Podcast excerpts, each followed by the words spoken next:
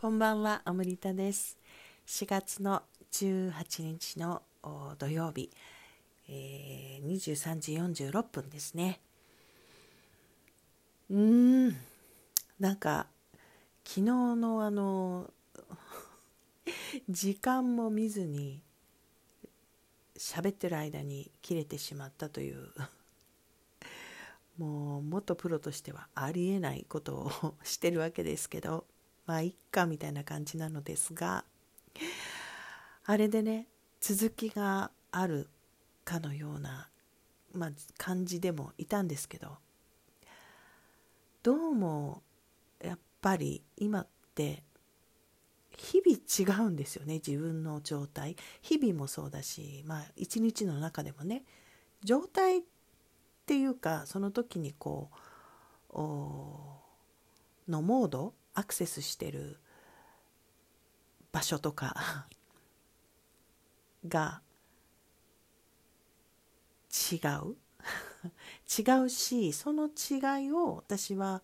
今あえて許しているんですよね自分に。それがよく言うそのいろいろ今は揺れ動くその揺れ動くっていうのが何を意味するかはそれぞれの人ですけど私だったらまあ何を話したくなるかとか何を今気にしているかとかあの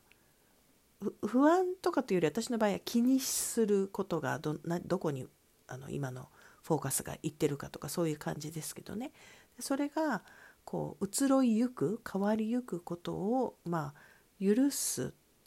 そしてそれに気づいているっていうことが自分の軸っていうか自分の中心に戻ってくることを可能にしてると思うので、まあ、それを許すようにしてるんですよね。まあ、そうするとね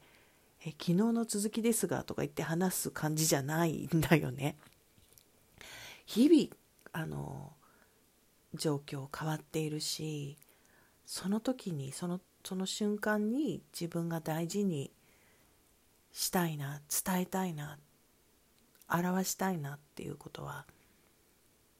違っているのでねまあ本来いつでもそうなんでしょうけれどそしてそうなんだいつもそう本来そうなんだなってことを今ね認識させられるような状況っていう部分もねあるのかなと思います。まあでも本当に人類史上初めての状況がね起きている中で日本もちょっとやっぱりすごいことに、ね、なってきましたね。お昼間もねあの Facebook とかではもうやっぱりこれは大事なことだと思ったのでシェアをしましたけど案の定また別のね医療現場の人の声っていうのが生の声が上がっていてでそれがあのやっぱり実際に入ってくるねニュースとかでも病院受付停止休止とかね院内感染であの、ね、クラスター発生っていうのがあちこちで起きていて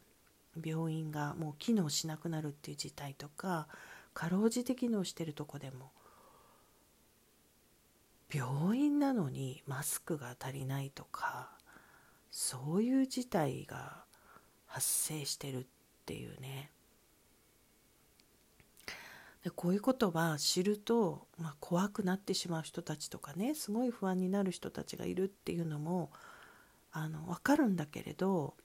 でそういう人たちはその SNS を閉じるとかテレビを見ないとかっていうことをしだすんだけどそのお休みするっていうのはいいと思うんだけどあの最低限の何かその今何が起きているかっていうことを今入れないとあの今回ばかりはていうかあの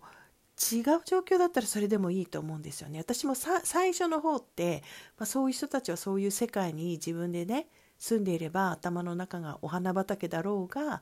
ふわふわしてようが何も起きてませんみたいなところで生きてる人たちはそれでいいんじゃない的ないいんじゃないっていうかいいが悪いとかじゃなくてもそうどそうするしか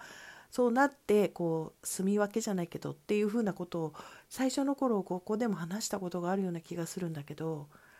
今厄介なのはそういう人たちがある意味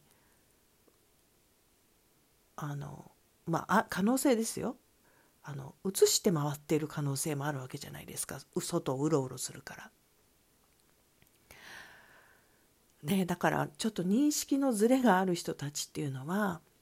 あの怖がる必要はないんだけどでもそのそういう人たちは大抵怖がりだからね。だから怖がりだからなんか本来知らなきゃいけない情報からも背を向けて聞こえのいい方とかなんかもうこういうのは全てまやかしだみたいなあの方に行くかもう全て陰謀論だみたいな風にして何々が悪いみたいなこと。なんかそれに安心を見出そうとするっていうことをねされていてまあ本来それで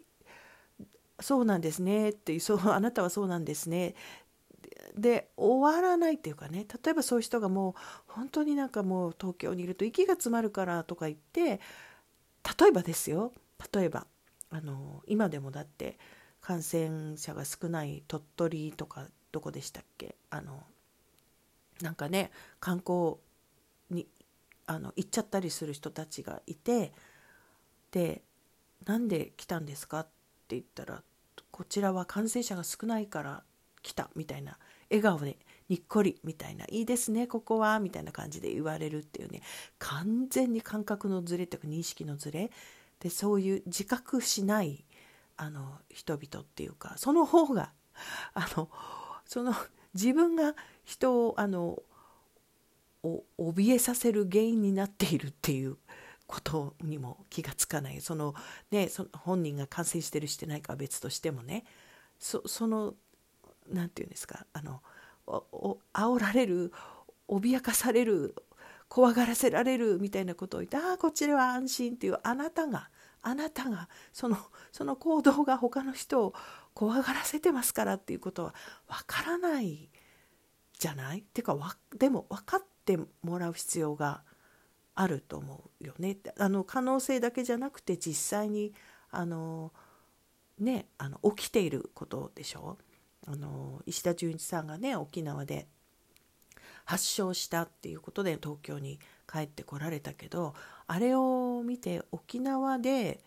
感染したっていうふうに思う人はっていうかそういう可能性は低いんじゃないですかねこのこれだけ芸能界であのもうすでにコロナの感染が広まってる中ではまあ別にその,、ね、その方を責めるとかそういうことはあの決してするべきではないしする必要もないと思うんだけど持ち込んだっていう方が高いですよね多分ね。そしていあの移動した先であの発症した。だからそれはそのそちらの地元の方にとったらもう脅威ですよね。からあの、ね、そういうこと背景もあるから非常事態宣言を全部に出したっていうことだと思いますけどまあ本当にあの逃げ場がないっていうかねあのこれも言うとなんかちょっと怖く聞こえるかもしれないけど私は言うほどそういう意味で怖いっていう意味で言ってるんじゃなくてあの自覚を持って起きてることを知ってそしてやるべきことをやってやるべきことってそんなにないんですよ本当に。あの医療従事者の方とか最前線であの今もね仕事してらっしゃる方たちは別としてあの自粛しなくちゃいけないっていうその家にいるってことが選択肢な人たちにとってはそれほどやることがないっていうか逆にね逆にそのことがねストレスにこれからなっていくのをどうしましょうっていうことにはフェーズには入っていくとは思うんですけどね。であとそのもう一つはほとんどの人が軽症だから風邪とかインフルエンザでそんなに大騒ぎしますかみたいなことをいまだに言ってる人がいるっていうのももう本当にあの私は、まあ、あんぐり口を開けてしまうんですけど私の友人にもねあの直接間接の、まあ、友人の友人も含めてですけど、まあ、だんだんやっぱりコロナに感染したっていう人たちの話があるわけですよ。そうするとねあの、まあ、まあご存知の方もいっぱいいらっしゃると思うけどその軽症者って呼ばれてる人たちとても軽症じゃないから本人の感覚としてもものすごい辛いまあでもこれもね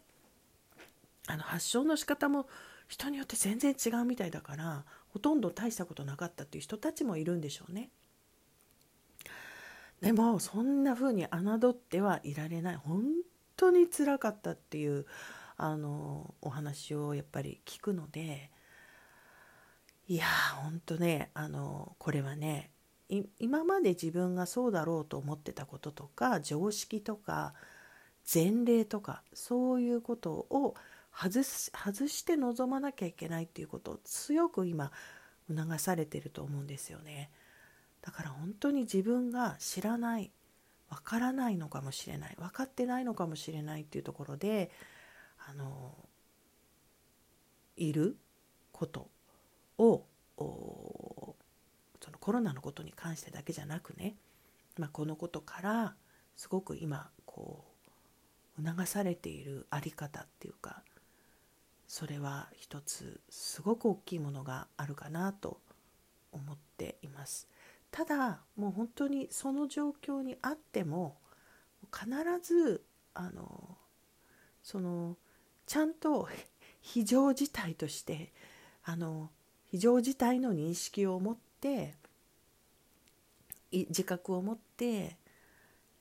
いたら必ず多分そこに光が差してくると私は思っています。っていうかあの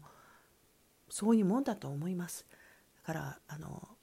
新しいいつも言ってるように新しい何かが見つけ出されるとか、ね、発明されるとかそういうことがたくさんポテンシャルとして今私たちの置かれてる状況にある未知なことだけにね